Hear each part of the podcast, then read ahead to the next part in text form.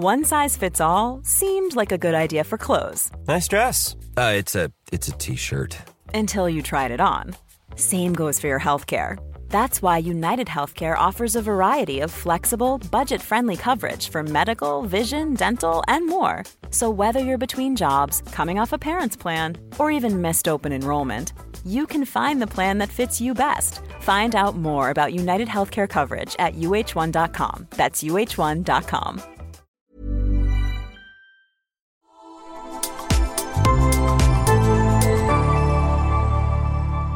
Asennemedia.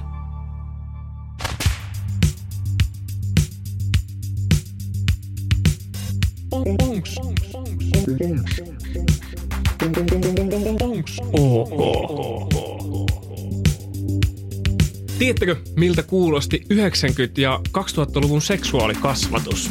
No, tässä on ääninäyte. Aivan, aika hiljasta oli.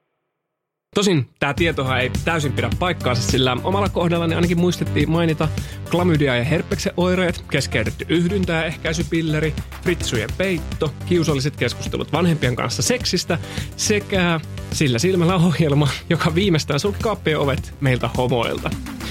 Jos siis jokin yhdistää meitä milleniaaleja, niin se on olematon seksuaalikasvatus.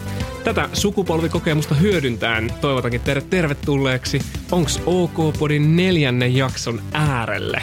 Minä olen Dier Peso, jälkiistunto on jäänyt tumputtaja ja teidän henkilökohtainen domino, joka vastailee miltä askartuviin kysymyksiin seksistä ja seksuaalisuudesta. Siitä onks OK. On OK. Sanoinko mä muuten domino, kun eikö sen pitänyt olla domina? No, tässä vauhissa niin kannattaa koittaa pysyä perässä. Meikäläisen sanat ei välttämättä. Tässä podcastissa ei jaeta yksiselitteisen oikeita vastauksia, vaan kruisaillaan seksuaalisuuden valtatiellä, laajentaa ymmärrystä seksuaalisuudesta, siitä kuka minä olen ja mistä minä tykkään, muistuttamaan meitä siitä, ettei ole olemassa yhtä normaalia tapaa olla. Sillä kaikki on normaalia. Hai, sain teiltähän valtavan palautevyöryn Instagramin puolella. Ah, kiitos siitä teille. Yksi palaute meni näin ja mä haluan tän nostaa erityisesti esiin. Dear Peso hellii rikkinäistä minäkuvaa. On todellakin ok. Mä oon herkkis ihmisiä ja tällaiset palautteet saa ainakin mun sydänkammion väreilemään. Näitä teidän palautteita ja kysymyksiä on tullut kiihtyvissä määrin ja en muista milloin viimeksi olisin kokenut samanlaista tyydytystä. Kiitos siitä, että olette mukana. Kysymyksiä voi ja saa laittaa tulemaan Joodelin Onks OK-kanavalle, jossa voitte myös jakaa omia näkemyksiä kanssa ihmettelijöiden kysymyksiin. Mua taas voi seurata Instagramissa nimimerkillä Peso Joonas. Nyt on aika laittaa kapula suuhun ja raippa toiseen käteen. Dear Peso, kuulen puhuttavan suostumuksellisesta seksistä, mutta kukaan ei ole oikein kertonut, mitä se on ja miten sitä voi kysyä. Yes, ymmärrän täysin, mistä puhut. Suostumusterminä on tullut kielenpäähän viimeistään Me Toon jälkeen. Aihe ei ole niinkään uusi, mutta tunnistan myös itsessäni tämän ihmetyksen, että mitä sillä suostumuksella oikeastaan tarkoitetaan. Väestöliiton sivuilta löytyi seuraava määritelmä suostumukselle. Jokaisella on oikeus seksuaaliseen itsemääräämisoikeuteen. Suostumus liittyy sekä oikeuksiin että velvollisuuksiin. Paitsi että sinulla on oikeus kieltäytyä seksuaalisista teoista, sinulla on myös velvollisuus pyytää kumppanisi suostumusta ja kunnioittaa hänen itsemääräämisoikeuttaan. Kovin päihtynyt tai huonovointinen, nukkuva tai sammunut henkilö ei voi antaa suostumusta seksiin. Seksi ilman suostumusta on raiskaus. Kenenkään pukeutuminen ei ole viesti seksuaalisesta halukkuudesta tai haluttomuudesta. No, mitä tämä sitten oikein tarkoittaa käytännössä? Mennään hetkeksi kahvin äärelle. Mä nappasin tämän kielikuvan Nautinnon salat dokkarisarjasta Netflixistä, ja tämä avasi ainakin mulle aika hyvin suostumusta. Sä olet kutsunut sun deitin kahville sun luon. Kysyt häneltä, että haluaisiko hän vaikka kupin kahvia tai teetä. Ja jos hän haluaa, niin hän antaa suostumuksen sille kahville tai teelle. Tässä tapauksessa sovitaan vaikka kahville. Jos hän ei kuitenkaan halua kahvia, niin suostumus evätään. Jos hän taas ö, ei sano mitään, niin yhtä lailla suostumus evätään silloin, eikö niin? Jos deittisi haluaa ö, kerran kahvia, niin se ei tarkoita, että hän haluaa kahvia aina. Ja jos sanoo kyllä ja sitten ei, niin hänellä on myöskin lupa muuttaa mieltään. Tuskin ketään tulee pakottaa juomaan kahvia vasten tahtoaan. Seksissä ei ole kyse kyllä tai ei vastauksista. Kommunikoinnin avulla me tiedetään, että haluaako toinen äh, ihminen kahviin maitoa tai kermaa, pikkuleipiä vai kakkua. Kaadetaanko kahvi kuppiin vai vaikka pöydälle, josta sen voi sitten imeä. Ja tätä on suostumus, siis molempien osapuolten kuuntelua ja kunnioittamista. Mikä saa toisen ihmisen tuntemaan olonsa mukavaksi, niin se on suostumusta – Välillä kuulee vänkäämistä siitä, että no tuleeko täyttää joku lomake suostumuksen merkiksi. Ei tule. Jos haluaa seksiä toisen ihmisen kanssa, niin kysy asiasta. Tai kerro omista tunteista ja seksuaalisista haluista. Ei tässä mitään lomakkeita tarvitse täytellä, vaan vaikka sanoa toiselle, että haluttaako sua? mä haluaisin seksiä. miten sinä? Voiko sua suudella? Saanko halata sua? Haluatko kosketella mua? Millaisesta seksistä sä pidät?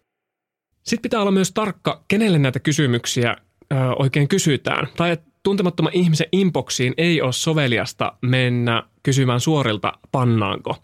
Vaan silloin tulee lähteä liikenteeseen ihan perustutustumisesta ja luottamuksen rakentamisesta. Suostumuksessa oleellista on se, että seksiä tekevillä on yhteinen ymmärrys siitä – millaisia seksuaalisia tekoja tehdään, jos niitä tehdään. Meidän verkkokalvoille on iskostettu leffojen, lastenohjelmien ja sarjojen kautta kuva siitä, mikä on intohimoista. Se on usein myös pakottamista, kun tartutaan seksikkäästi toiseen ja suudellaan vaikka toinen vastustelee. Leffoissa se näyttää kiihottavalle, mutta todellisuudessa se voi olla pelottavaa – Nykyään suostumusta on alettu viljelemään myös sarjoihin ja TV-ohjelmiin. Kurkkaappa vaikka Sex Education Netflixistä. Siinä on monia eri tapoja kysyä suostumusta sanoin ja kehon liikkein. Suostumuksen pyytäminen voi olla myös kuumaa ja seksikästä. Se vaatii kylläkin sitä, että päästetään irti ajatuksesta, että tulisi joku lomake täyttää – Esimerkiksi mä tykkään aina toisinaan sanoa arkisten tilanteiden lomassa mun deitille, että olisipa kiva testata seksissä jotain vaikka tämän tyyppistä tai jotain uutta. Ja siitä se voi sitten eskaloitua testaamaan sitä, taikka sitä tunnustellaan ehkä puheen kautta eka ja sitten myöhemmin testataan. Tai sitten ei testata ollenkaan. Mutta mä näen, että se on nimenomaan sitä suostumuksen kysymystä myöskin – Suostumuksessa ei ole niin sanottua harmaata aluetta. Se joko on tai ei. Mikä saattaa aiheuttaa hämmennystä meissä äh, nimenomaan, niin on se kehonkielen tulkinta. Me tulkitaan asioita omista lähtökohdista käsin, jolloin ei voida olettaa, että toinen osapuoli tarkoittaa kehonkielellä niitä samoja asioita. Tai sitten on hyvä tiedostaa, että äh, fyysinen kiihottuminen voi olla täysin refleksiivinen kehon reaktio – joka ei liity nautintoon millään tavalla. Ja jos me näitä tulkitaan ja lähdetään äh, lähestymään sitä toista, niin tällöin kyse ei välttämättä ole silloin suostumuksesta. Äh, jotenka kannattaa myöskin sanallistaa sitä suostumusta. Se kehonkieli ei välttämättä ole aina se paras mahdollinen siihen – Varsinkin jos on tuntematon ihminen. Ehkä sitten kun luottamusta ja tutustuu siihen toiseen, niin oppii myöskin lukemaan ja ymmärtämään sen toisen ihmisen kehon kieltä paremmin. Sukuelimet voi tosiaan reagoida niin, että se tulkitaan nautinnoksi, vaikka tuntisi nautintoa tai halua.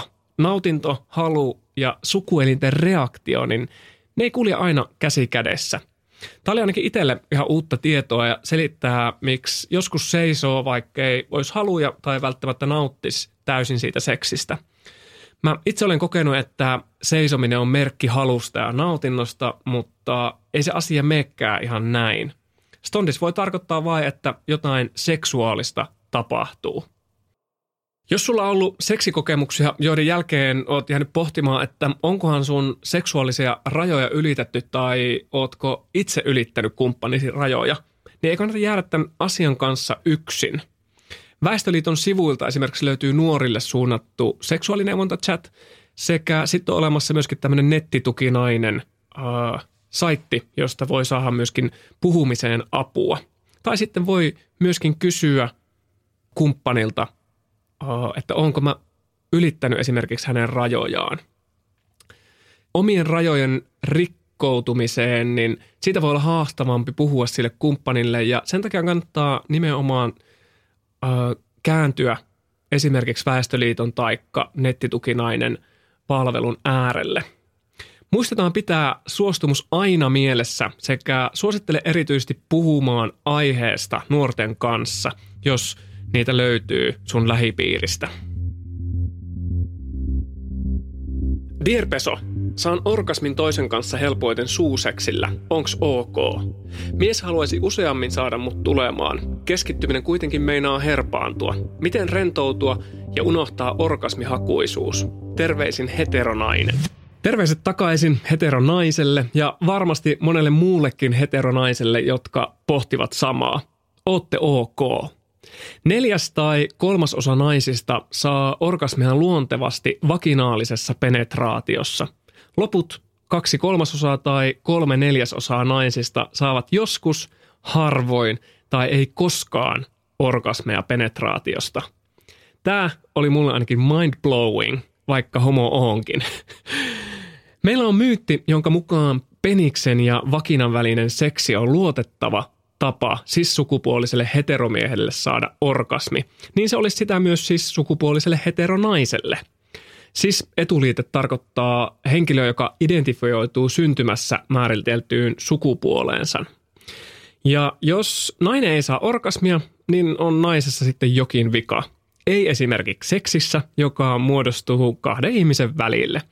Tämä myytti ei siis pidä paikkaansa siskot, veljet ja omat vanhempani – Kyseessä on nimittäin orgasmikuilu, joka on syvempi kuin palkkakuilu. Heteromiehet saavat 95 prosentin todennäköisyydellä orgasmin seksissä. Heteronaiset taas 66 prosentin todennäköisyydellä.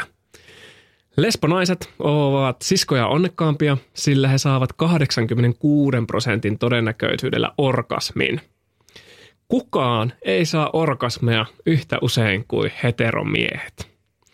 Vika ei ole naisissa, vaan seksissä. Kyse on siis se- se- se- seksistä. Eli ei ole siis totta, etteikö naiset voi saada orgasmia. Naiset voivat saada orgasmeja siinä, missä me miehetkin. Ei siis hyväksytä tätä orgasmikuilua, joka syntyy tavoista harrastaa seksiä, joka ei tue naisen nautintoa, vaan miehen. Miehet, toistan. Ei hyväksytä orgasmikuilua, joka syntyy tavoista harrastaa seksiä, joka ei tue naisen nautintoa, vaan miehen. Ja mä en tarkoita, että vika on nyt ainoastaan meissä miehissä, vaan siitä, miten meillä on opetettu, miten seksi toimii. Pippeliä pimppaan. Me voitaisiin olla sukupolvi, joka kuroo orgasmikuilun umpeen, eiks vaan? Sitä varten meidän tulisi puhua tästä aiheesta niin yksityisesti kuin yleisestikin. Mulla ainakin tämä orgasmikuilu oli täysin uusi juttu ja sen takia mä halusin myöskin nostaa sen esiin tässä podcastissa. Mä suosittelen ihan jokaiselle ottaa puheenaiheeksi tämän kumppanin kanssa, ketkä on heterosuhteessa. Tai monisuhteessa, missä on useampia sukupuolia. Puhumalla saa usein parempaa seksiä – sitten kaikille teille siskoille. Te olette oikeutettuja teidän nautintoon. Pitäkää tästä kiinni, saatana soikoo. Orgasmeja on myös naisilla muutamia erilaisia. On klitoraalinen orgasmi, jonka voi vaikka suuseksista saada, vaginaalinen orgasmi, joka tapahtuu usein penetraatiossa. Sitten on myös peräaukon orgasmeja. Kaikki nämä orgasmit on samanarvoisia ei ole toinen toistaan parempaa tapaa saada orgasmia tai nautintoa. Vaikkakin me saatetaan arvottaa se penetraatio korkeammalle, niin ei kuitenkaan tehdä sitä.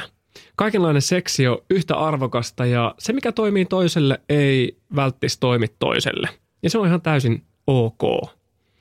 Jos klitoraalinen orgasmi on se, mikä saa sut laukeamaan, niin nauti siitä ja pyydä sitä mieheltä. Ja tässä vaiheessa varmaan moni kysyy, että no miten sitä tulisi sitten pyytää. Pirun hyvä kysymys. Ja mä veikkaan, että nimenomaan tämä pyytäminen ja puhuminen niin on aika monella meillä aina mielessä, kun mä siitä tästä myöskin puhun. Miten puhua niistä omista tarpeista ja tunteista? Miten aloittaa keskustelu ja miten luoda tiloja sille keskusteluille? Jotta ei tämä vaan jää semmoiselle, että muista puhua, puhua, puhua jutuksi, niin tämä itse puhuminen voisi olla kokonaisen yhden jakson aihe, vai mitä mieltä ootte? Puhumalla parempaa seksiä, mutta miten aloittaa se puhuminen ja millä sanoin? Voisiko tässä olla Onks OK podcastin uh, tämän kauden viimeisen jakson ehkä aihe? No, mutta palataan takaisin raiteille. Sanoisin myös, että semmoinen orgasmihakuisuus saattaa viedä sen mielen muualle kuin seksiin ja nautintoon. On tietysti helppo sanoa, että älä ajattele orgasmia, vaan nautintoa, mutta eihän se sormia napsauttamalla tai kullia heilottamalla kuitenkaan onnistu. Mutta asian tiedostaminen on hyvä startti ja ehkä se puhuminen on sitten se seuraava askel. Ja loppuun haluan vielä jakaa ehkä semmoisen oman henkilökohtaisen mieltä heilauttaneen kelaan, joka on varmasti monelle teille itsestäänselvyys. Mä oon jotenkin ajatellut, että seksi päättyy orgasmiin. Se on niin seksin tavoite nautinnon lisäksi, mutta eihän se niin tarvii kuitenkaan mennä, tai että miksi tehdä siitä niin käsikirjoitettua – ja ajatus siitä, että jollei mälli lennä, niin seksi olisi jotenkin epäonnistunutta taikka ei saa orgasmia, niin eihän se näinkään pidä mennä. Ja mä yritän nyt ainakin itse oppia siihen, että siinä seksissä ei olisi semmoista valmista käsikirjoitusta. Ja kaikkien osapuolten nautinto olisi siinä keskiössä. Spermalla tai ilman, orgasmilla tai ilman. Tai itsetyydytyksessä niin keskiössä olen minä, eikä suinkaan se mun siemensyöksy. Mutta joo, äh, tällainen ajatus syntyi tästä hyvästä kysymyksestä. Oot ok orgasmilla tai ilman? Dear Peso, saako flirttailla toisten kanssa, jos on parisuhteessa? Pientä silmäpeliä ja sillain. Tekisi mieli vastata, että totta kai saa, mutta enhän mä tiedä teidän suhteesta tai teidän säännöistä mitään, joten pidä hevosias hetki Joonas vielä. Tämä on mielenkiintoinen kysymys – mitä jos tämän kysymyksen kääntää päälaelleen? Miksi parisuhteessa ei saisi flirttailla toisten kanssa? Koetaanko flirtti uhkana tai vaarallisena asiana? Rikotaanko suhteen rajoja ja jos rikotaan, niin mitä rajoja? Mä itse näen, että tähän kysymykseen on yhtä monta vastausta kuin on suhteita. Toinen voi kokea sen vapauttavaksi, purkaa flirttiä toisiin ihmisiin ja se on ehkä osa persoonaa – Toinen taas voi kokea sen loukkaavana, kolmas mustasukkaisuutena.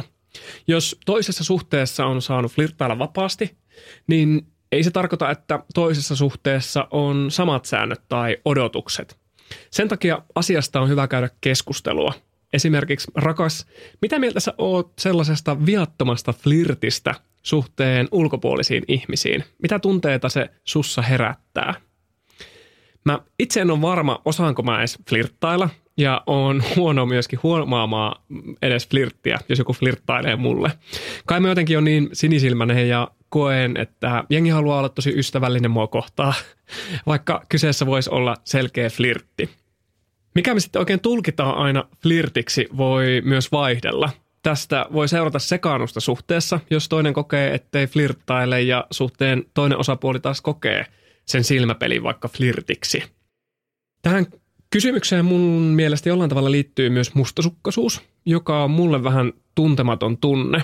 Mä en ole ihan varma, että koenko mä mustasukkaisuutta. Tai jos koen, niin en välttämättä tunnista sitä tunnetta. Mä deittailin kerran yhtä mimmiä ja se kysyi multa, että koenko mä mustasukkaisuutta, johon mä vastasin, että en mä koe mustasukkaisuutta häntä kohtaan. Ja hän vähän loukkaantui tästä, koska odotti ihan selkeästi, että mä kokisin. Hänelle tuli sellainen tunne, että en mä tykännyt hänestä tarpeeksi tai en ollut ehkä sitoutunut siihen suhteeseen. Kun taas mä koin sen aivan päinvastoin. Mä luotin ja tykkäsin hänestä. Jälkikäteen vasta ymmärsin, että hän saattoi kokea myös semmoista huonommuutta ja riittämättömyyttä. Että enkä ole riittävän hyvä hänelle. Mustasukkaisuus on normaali ja yleisinhimillinen tunne, jossa on omat vahvuutensa ja haasteensa. Se on jokseenkin haastava tunne tunnistaa, sillä siihen sekoittuu usein hätää, vihaa, surua ja menetyksen pelkoa. Tämän tunteen tarkoituksena on välttyä yllätyksiltä ja petetyksi tulemiselta. Sen takia on tärkeää puhua jatkuvasti siitä suhteen tilasta, niistä rajoista ja siitä muodosta. Jos suhteessa on useampi kuin kaksi osapuolta, suositeltavaa on puhua silloin kaikkien osapuolten kanssa – Tutkimusten mukaan mustasukkaisuus voidaan myös kokea rakkauden osoituksena ja sillä on positiivisia vaikutuksia parisuhteeseen.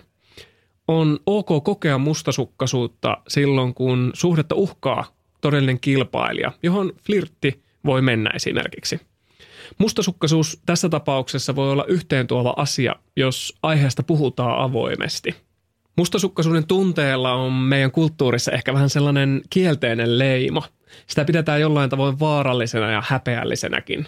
Todellisuudessa mustasukkarin tunne ei kuitenkaan itsessään ole vaarallista, eikä siinä ole itse mitään hävettävääkään. Mustasukkaisuudesta puhuttaessa on hyvä erottaa tunteet, ajatukset ja teot toisistaan. Ajatukset voi pitää paikkaansa tai sitten ei. Silloin ne on virheellisiä tulkintoja tai johtopäätöksiä. Mustasukkaiset teot taas voi olla kumppanin puhelimen tutkimista, kuulustelua tai jopa väkivaltaa. Ja näistä mikään ei tietystikään ole ok. Tähän lähti nyt vähän laukalle tästä flirtistä mustasukkaisuuteen ja mä aloin nyt ehkä sitten vähän jopa miettimäänkin, että ehkä mä oon kokenut itsekin sitten mustasukkaisuutta nyt kun tätä asiaa alkoi tosiaan pohtia ääneen. Ennen flirttiin lähtemistä suosittelen keskustelemaan kumppanin kanssa, että onko se ok Kyse on kuitenkin teidän suhteen yhdessä sovituista rajoista, mitä saa ja ei saa tehdä ja miksi. Tätä kautta saat parhaan mahdollisen vastauksen sun kysymykseen. No nyt, nyt, nyt mä yritän flirttailla teille, ei kun siis äh, sulle, siis just sulle. Näytät muuten piru hyvälle ja näytät vielä kuumemmalle, kunhan oot eka jättänyt sun mieltä painaman kyssärin seksistä tai seksuaalisuudesta Joodelin Onks OK kanavalle. Kähä iskee tämän soidinmenon innoittamana terveiset Dier Pesolle. Hei, parempaa flirttiin. Ää, mä en taivu.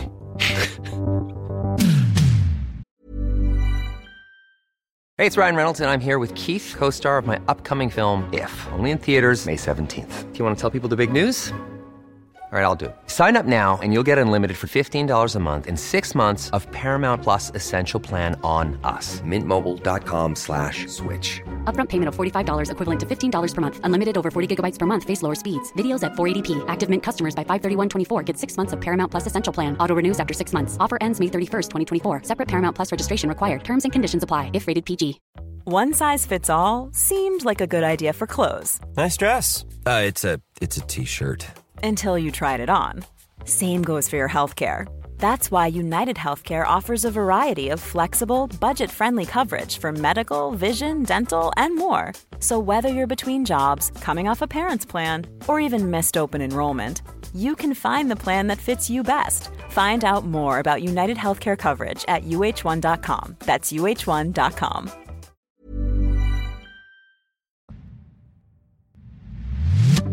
Dear Peso, kuinka yleistä HIV on suomalaisten homojen keskuudessa?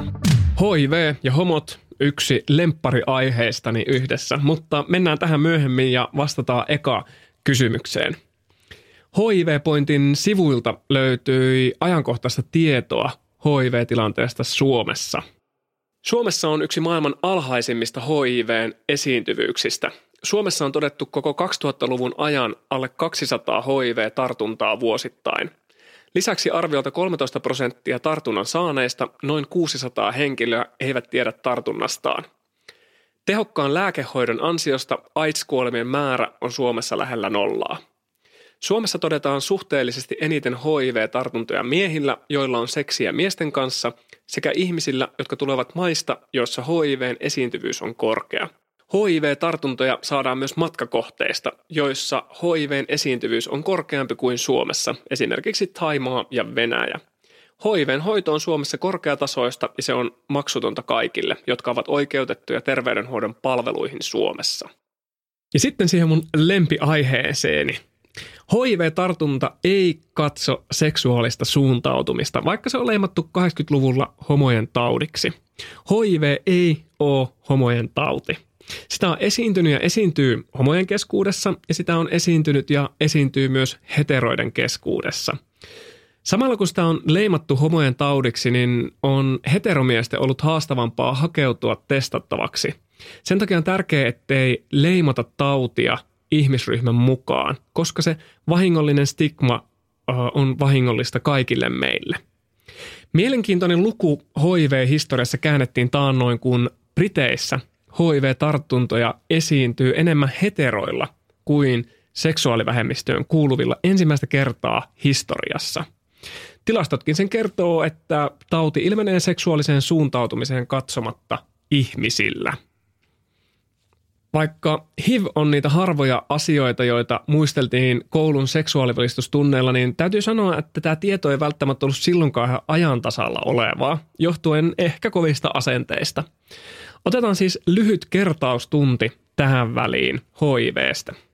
HIV tosiaan tarttuu yleisimmin anaali- tai emätin yhdynnässä. Kondomi on tehokas tapa suojautua HIViltä emätin ja anaaliyhdynnässä. Anaaliyhdynnässä tulee aina käyttää kondoomia. Toisin kuin luulin, niin HIVin tarttuvuus suuseksissä on mahdollinen. Tosin heikko ja riski on ainoastaan osapuolella, joka voi saada kumppanin siemennestettä, esiliukastetta tai emätin eritettä suuhunsa. Pienen HIV-riskin suuseksissä voi poistaa käyttämällä kondomia tai suuseksisuojaa. HIV voi myös tarttua veriteitse, eli esimerkiksi huumenneulojen kautta. Tämä tartuntatapa on Suomessa kuitenkin hyvin harvinainen, muutama tapaus vuodessa. Tästä mun mielestä voidaan kiittää suomalaista terveydenhuoltojärjestelmää ja neulanvaihtopisteitä, joka on Suomessa ollut edistyksellistä. Mä kuulun ikäpolveen, jota on peloteltu hivillä ja aitsilla. Etenkin jos puhuttiin homoseksuaalisuudesta, niin HIV muistettiin mainita aina, ja tämä näkyy yhä mun arjessa. Harrastin penetraatiota ensimmäisen kerran ilman kumia vasta 30 paremmalla puolen. Monesti Kortsun kanssa penetraatiotilanteessa mä kelasin, että tarttuukohan hivi silti muhun, vaikka on kumia, entä jos Kortsu menee rikki ja niin poispäin. Nautinto oli aika kaukana noissa hetkissä. Mä olen viime vuosina päivittänyt mun tietoisuutta HIVstä, joka on myös antanut levollisuutta nautintoon – Hivi on ollut 90-luvun lopusta asti olemassa tehokas lääkitys, joka pitää tartunnan saaneen oireettomana ja estää HIVin tarttumisen eteenpäin. Meillä on ollut siis 20 vuoden ajan toimiva lääkitys. Toki varmasti nykyään vielä toimivampi kuin silloin Ysärillä, mutta silti musta tuntuu, että harva meistä tietää tätä. HIV-pointin sivulla kerrottiin myös, että lääkityksen ansiosta HIV-tartunnan saanut voi elää täysin täysipainoista elämää, eikä HIV-tartunta ole este esimerkiksi lapsen saamiselle, opiskelulle tai työskentelylle haluamallaan alalla.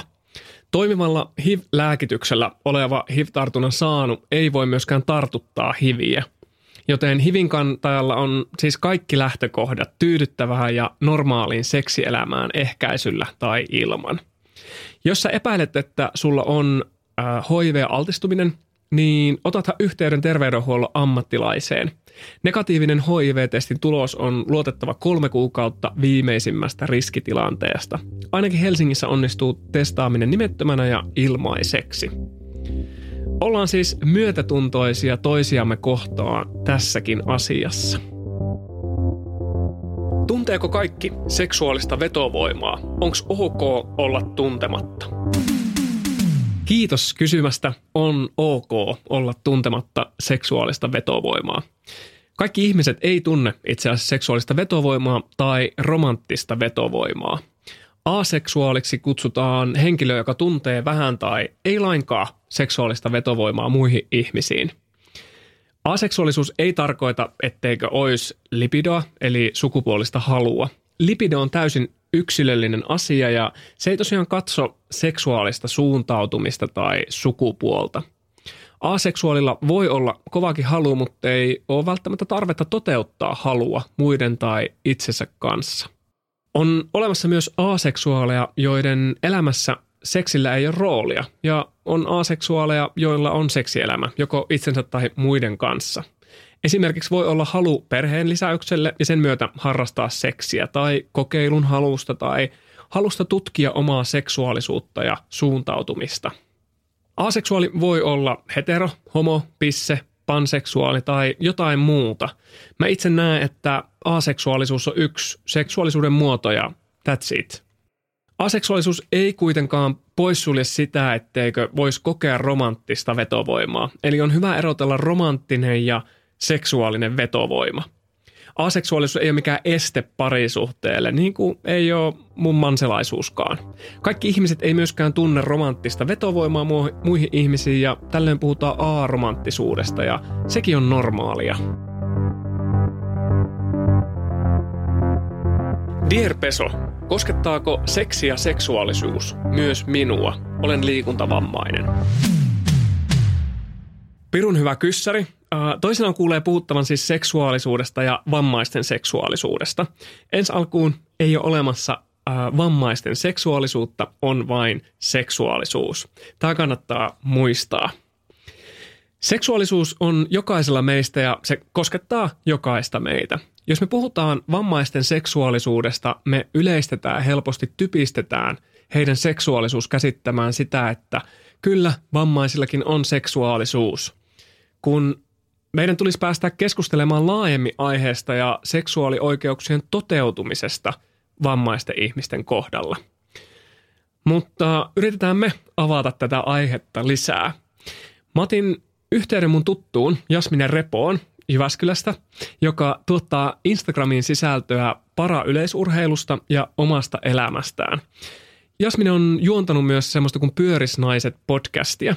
Ihanan aurinkoinen ihminen ja hän laittoi mulle viestiä tästä aiheesta. Elämäntilanteet ja muutokset kehossa vaikuttaa omaan kokemukseen seksuaalisuudesta ja halukkuudesta seksiin. Esimerkiksi vammautuminen on valtava muutos niin henkisesti kuin fyysisestikin. Uuden tilanteen hyväksyminen ja uudenlaisen kropan oppiminen vie aikaa, eikä seksi usein ole ensimmäisenä mielessä. Eipä, mutta ei ehkä ainakaan käytännössä toteutettavissa – Liikuntavammaisena saattaa ajatella, että seksi ei kuulu mulle, koska koulun oppikirjoissa tai paljon muuallakaan ei puhuta vammaisten seksistä. Ei kerrota kuinka tutustua omaan tai kumppanin valtavirrasta poikkeavaan kroppaan. Mitä jos en hallitsekaan itseäni ja kroppaani kuten muut? Mitä toi toinen ajattelee mun kropasta? Olisi hyvä muistaa, että jokaisen kroppa on erilainen, jokaisella on erilaisia mieltymyksiä ja ajatuksia seksistä – Kaikkien on opeteltava seksi uudestaan eri kumppanin kanssa. Liikuntavammaisena se vaatii toki vielä hiukan enemmän, mutta se ei välttämättä ole huono asia. Anna mahdollisuus omalle seksuaalisuudelle. Kokeile, tunnustele ja heittäydy. Tämä on justiisa näin. Ää, en tiedä teistä, mutta joka kerta kun kuulen Jasminen ajatuksia, mulle tulee jotenkin tosi lämmin ja hyväksyvä fiilis. Ja mä haluan vielä nostaa, siis painottaa tätä kohtaa missä hän kertoo, että kaikkien on opeteltava seksi uudestaan eri kumppanin kanssa. Liikuntavammaisena se vaatii toki vielä hiukan enemmän, mutta se ei välttämättä ole huono asia. Ja se on justiinsa noin. Se voi olla valtava mahdollisuus myöskin, kun päästään tutustumaan ehkä uh, siihen kehoon ja toisen kosketukseen syvemmin. Jasminen ajatuksia tästä aihepiiristä voi kuulla lisää Pyörisnaisten seksi- ja seksuaalisuusjaksossa. Mä laitan linkin tähän jaksoon tonne podcastin kuvailukenttään. Ja Jasminen löytää myös Instagramista Repo Jasmine nimellä. Yksi tähän aiheeseen tiukasti liittyvä juttu, joka puhutteli ja ravisteli mua, on maaliskuun Imagesta löytyvä Tiina Heinosen kirjoittama juttu liikuntavammaisen deittielämästä ja seksuaalisuudesta. Kirjoituksen otsikko on Ei mitään vakavaa. Tässä jutussa Heinonen kirjoittaa näin. Vammaiset nähdään yhä pääasiassa epäseksuaalisina olentoina, joiden oikeuksista omaan kehoonsa puhutaan lähinnä kahdessa, hoivan ja suojelun yhteydessä. Molemmat varsin epäeroottisia konteksteja. Niin, meidän yhteiskunnassa vammaisten ihmisten seksuaalisuus on varjeltu salaisuus. Vammaisten seksuaalisuus on häivytetty mediasta aika lailla näkymättömiin. Ja jos näkyy, niin se näkyy nimenomaan Äh, Heinosen sanoja lainaten hoivan ja suojelun yhteydessä. Mä katsoin viime vuoden puolella Sex Educationin kolmannen kauden Netflixistä. Sarjassa oli jotain, mitä mun silmät ei ollut ennen nähnyt, ja nyt on luvassa pieni juonen paljastus. Ei suurta, mutta on.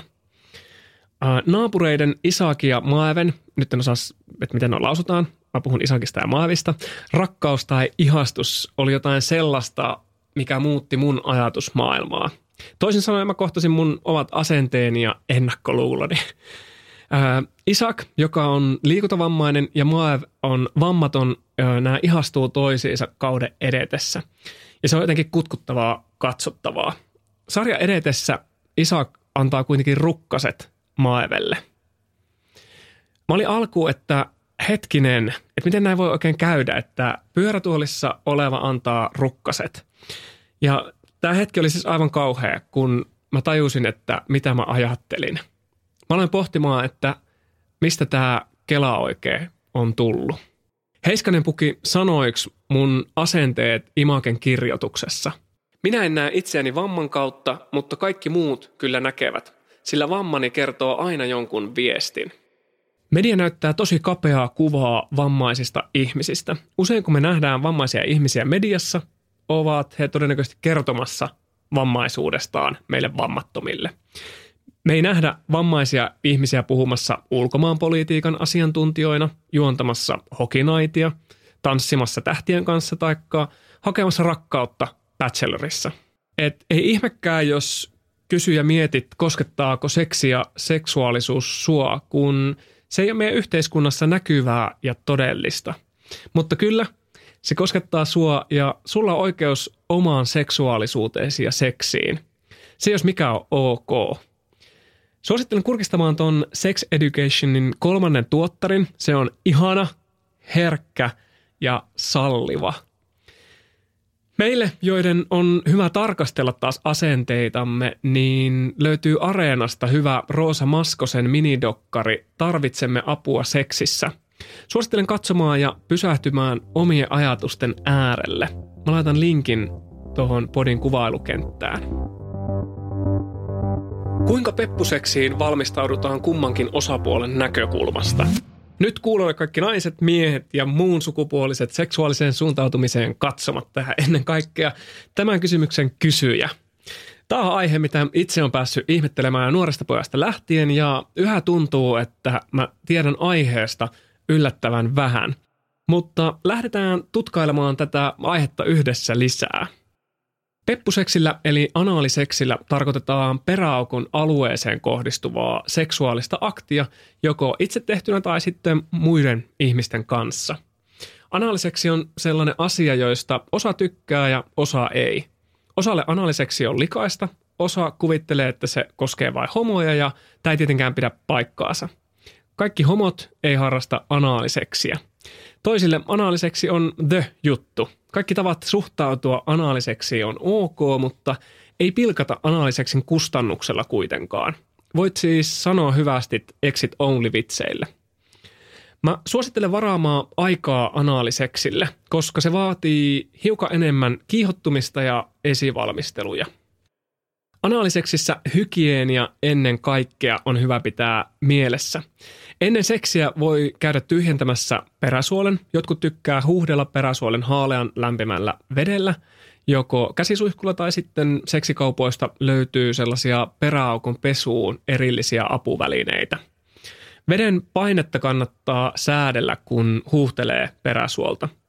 Huuhtelu ei ole välttämätöntä ja anaaliseksiä harrastaessa on hyvä tiedostaa, että kesken aktin saattaa tulla eritteitä. Sellaista sattuu ja siinä ei mitään noloa tai tuomittavaa. Suosittelen käyttämään kondoomia ja jos vaihatte anaalista suuseksiin tai emätin yhdyntään, tulee penis joko pestä tai vaihtaa kumia. Tai jos olette kimpassa, niin samalla kumilla vaan yhteen reikään. Liukkari on kanssa äh, must-juttu, sillä peräaukon alueella ei ole lainkaan luonnollista liukastetta. Liukkari on siis tosi oleellisessa roolissa anaaliseksissä. Sylki joo, mutta sanoisin silti liukkari. Anaaliseksin ei tule myöskään sattua, eli jos tuntuu, että on kipua, hidasta tahtia, lisää liukkaria tai keskeytä peppopuuhat.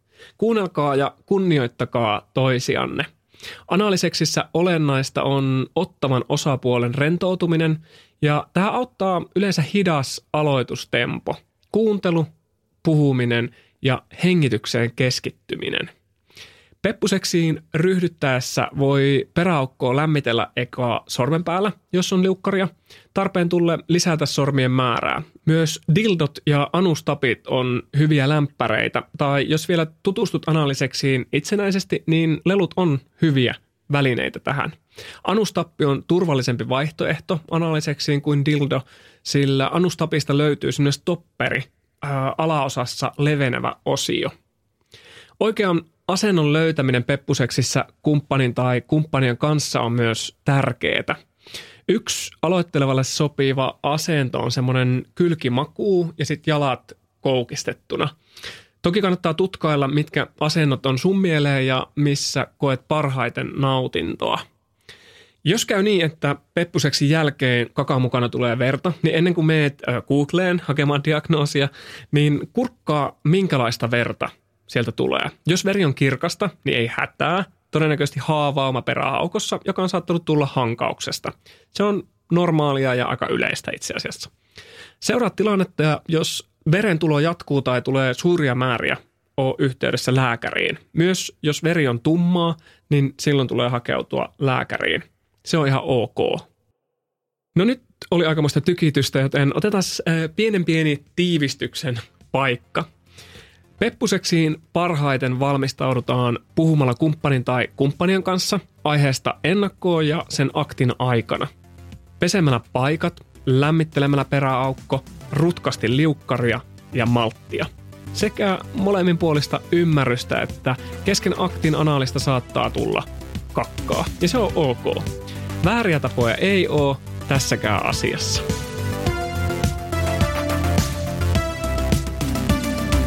Dear Peso, Manse PPn pesispeli alkaa ihan justiinsa. Onks ok lopettaa tähän ja juosta kakkospesälle? On, on ok. Varo vaan, että pala. Pala, pala, pala, pala.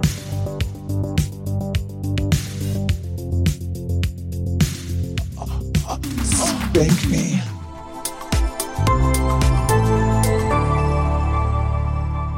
Asennemedia.